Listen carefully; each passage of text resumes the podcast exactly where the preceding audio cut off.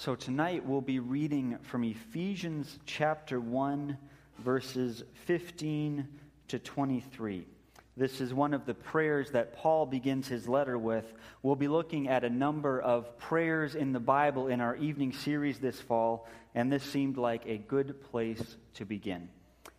This is God's word for us tonight from Ephesians.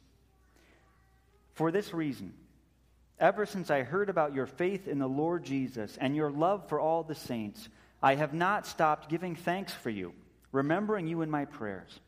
I keep asking that the God of our Lord Jesus Christ, the glorious Father, may give you the spirit of wisdom and revelation so that you may know him better.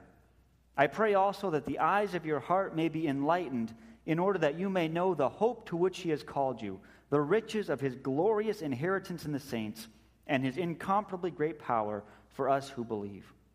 That power is like the working of his mighty strength, which he exerted in Christ when he raised him from the dead and seated him at his right hand in the heavenly realms, far above all rule and authority, power and dominion, and every title that can be given, not only in the present age, but also in the one to come. And God placed all things under his feet and appointed him to be the head over everything for the church which is his body, the fullness of him who fills everything in every way.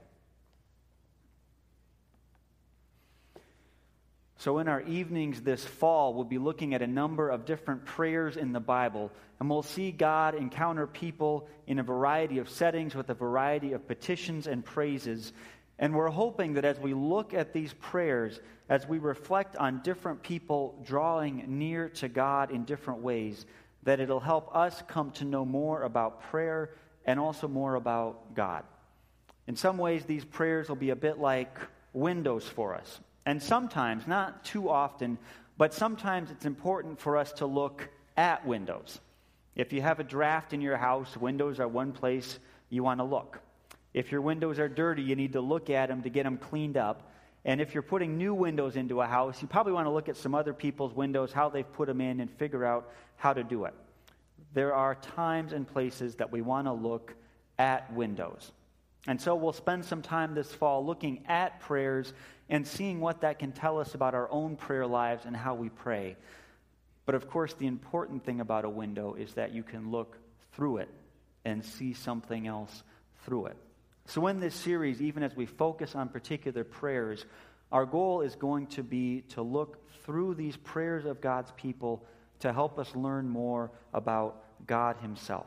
So, hopefully, through this series, as through all the things we do here at Faith, we'll be able to draw nearer to God. And that's going to be the title of this series Drawing Near When God's People Pray.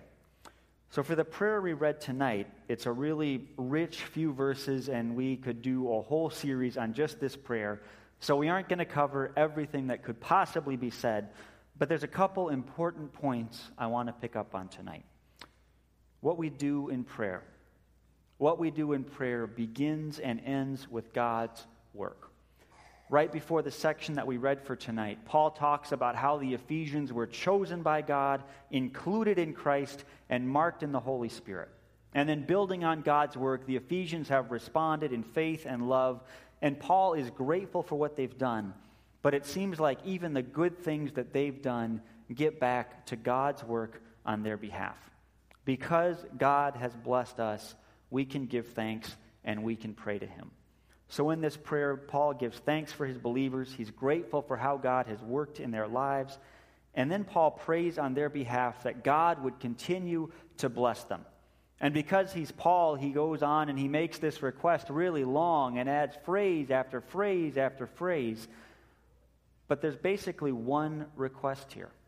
Basically, just one request.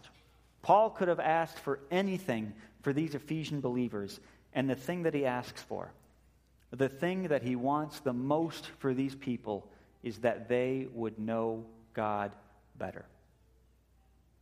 Probably the greatest petition, if not one of the greatest petitions we can make, is that we would know God better. We do ask God for many, many other things, and we should. But the greatest thing that we can ask for, the greatest thing that we can hope for, is that we would come to know God better. So we pray for God's kingdom to come. We pray for our daily bread. We pray for God to protect us. But the greatest thing we can pray for, the thing we most need, is to know God better. And this isn't a knowing like just head knowledge, just data, things you can kind of check off a list. This is knowing in a relationship. It's coming to know a person more and more. At its very root, prayer is an, an encounter, a conversation, a connection between God and his people. Prayer is an encounter with God. And the greatest thing that we can pray for is precisely that we'll continue to grow in our knowledge and our connection to God. So, the greatest request we can make is that we would come to know God better. But then, as we pray, it's important for us to know that God has the power and the desire to answer our prayers. Now, if you've been around for a while, that probably sounds pretty trite to you, right? Of course, God has the power and the desire to answer our prayers. This is not groundbreaking, this is not earth shattering news. We probably all know this, but it bears repeating because this is one of those things that sort of slips to the back of our mind. God really does have the power to respond to our prayers. God has all authority. We don't serve a God who's struggling to get by. We don't serve a God who has his hands tied behind the back and behind his back, and so he tries, but he just can't help. We don't have a God who has to wrestle with other forces and we aren't sure who's going to win. We don't serve a God who's subject to some other powers that he has to somehow make work. Our Lord is the greatest power. There is no one, no one greater than him. And when the Bible, especially the New Testament, talks about God's power, it often points to the Messiah to Jesus. And in Jesus' life, in his death, his resurrection, his ascension, we see God's power perhaps most clearly. And as this text in Ephesians reminds us, Jesus defeated death, the worst enemy of all, and Jesus defeated it. And then Jesus ascended and he reigns on high. He sits at the right hand of God. He has the most powerful position in the universe. And Ephesians goes on and on to get this point across. Jesus is far above all other rulers and authorities and powers and principalities, and on and on and on Paul goes. And he's saying, Do you get the point? Jesus has all authority. Full stop, period. Jesus has all authority. The God we pray to, there is no other power that can stand up to him. Now, sometimes in our lives, it seems like the forces of evil are winning. Sometimes it's hard to see right now how the circumstances we see can ever work out right. But the real truth of the universe is that God has all power and that nothing, nothing is going to stop his plan and nothing is going to stop him from working for the good of his people no matter what we struggle with, God will overcome it. But it's not just that God is powerful, it's also that God loves us, that God desires to help us. Jesus isn't just some powerful guy way up in heaven who just sort of cares about us. Jesus loves us so much that he came to earth to live as one of us. Jesus understands our struggles. He sympathizes with our weakness. And because Jesus is in our corner, we can approach God with confidence. Because we belong to Jesus, the Lord always extends to us his mercy and his grace in our time of need.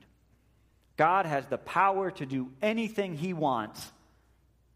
And what God wants to do is to hear, to listen to, and respond to our prayers. This isn't something we earn, it's not something we accomplish, it's something that's been given to us. God's work is what enables us to have a relationship with Him, and that relationship is a gift. And so, for us as God's people, prayer also is a gift. this opportunity that we have to connect with the Lord all the time, it's a gift. These conversations, these encounters we have with the Lord that we read about in the Bible, that we experience in our lives, these are gracious gifts from God to us. The Lord accepts our prayers because of his grace. So, the greatest thing we can pray for is that we would know God better. And because of Jesus' work on our behalf, his past work and his present work, we can be assured that God really does listen and that God really does respond to our prayers. We're calling this sermon series Drawing Near, and really it's about God drawing us near. Not that we somehow bring ourselves up to God, but that God graciously reaches down and pulls us up closer to Him. The Lord draws His people near. So, just like we saw Paul do in this prayer, let's give thanks for the work that God has done on our behalf already, and let's continue to pray that God will draw us closer to Him and make, him, make us able to serve Him better and better. Amen.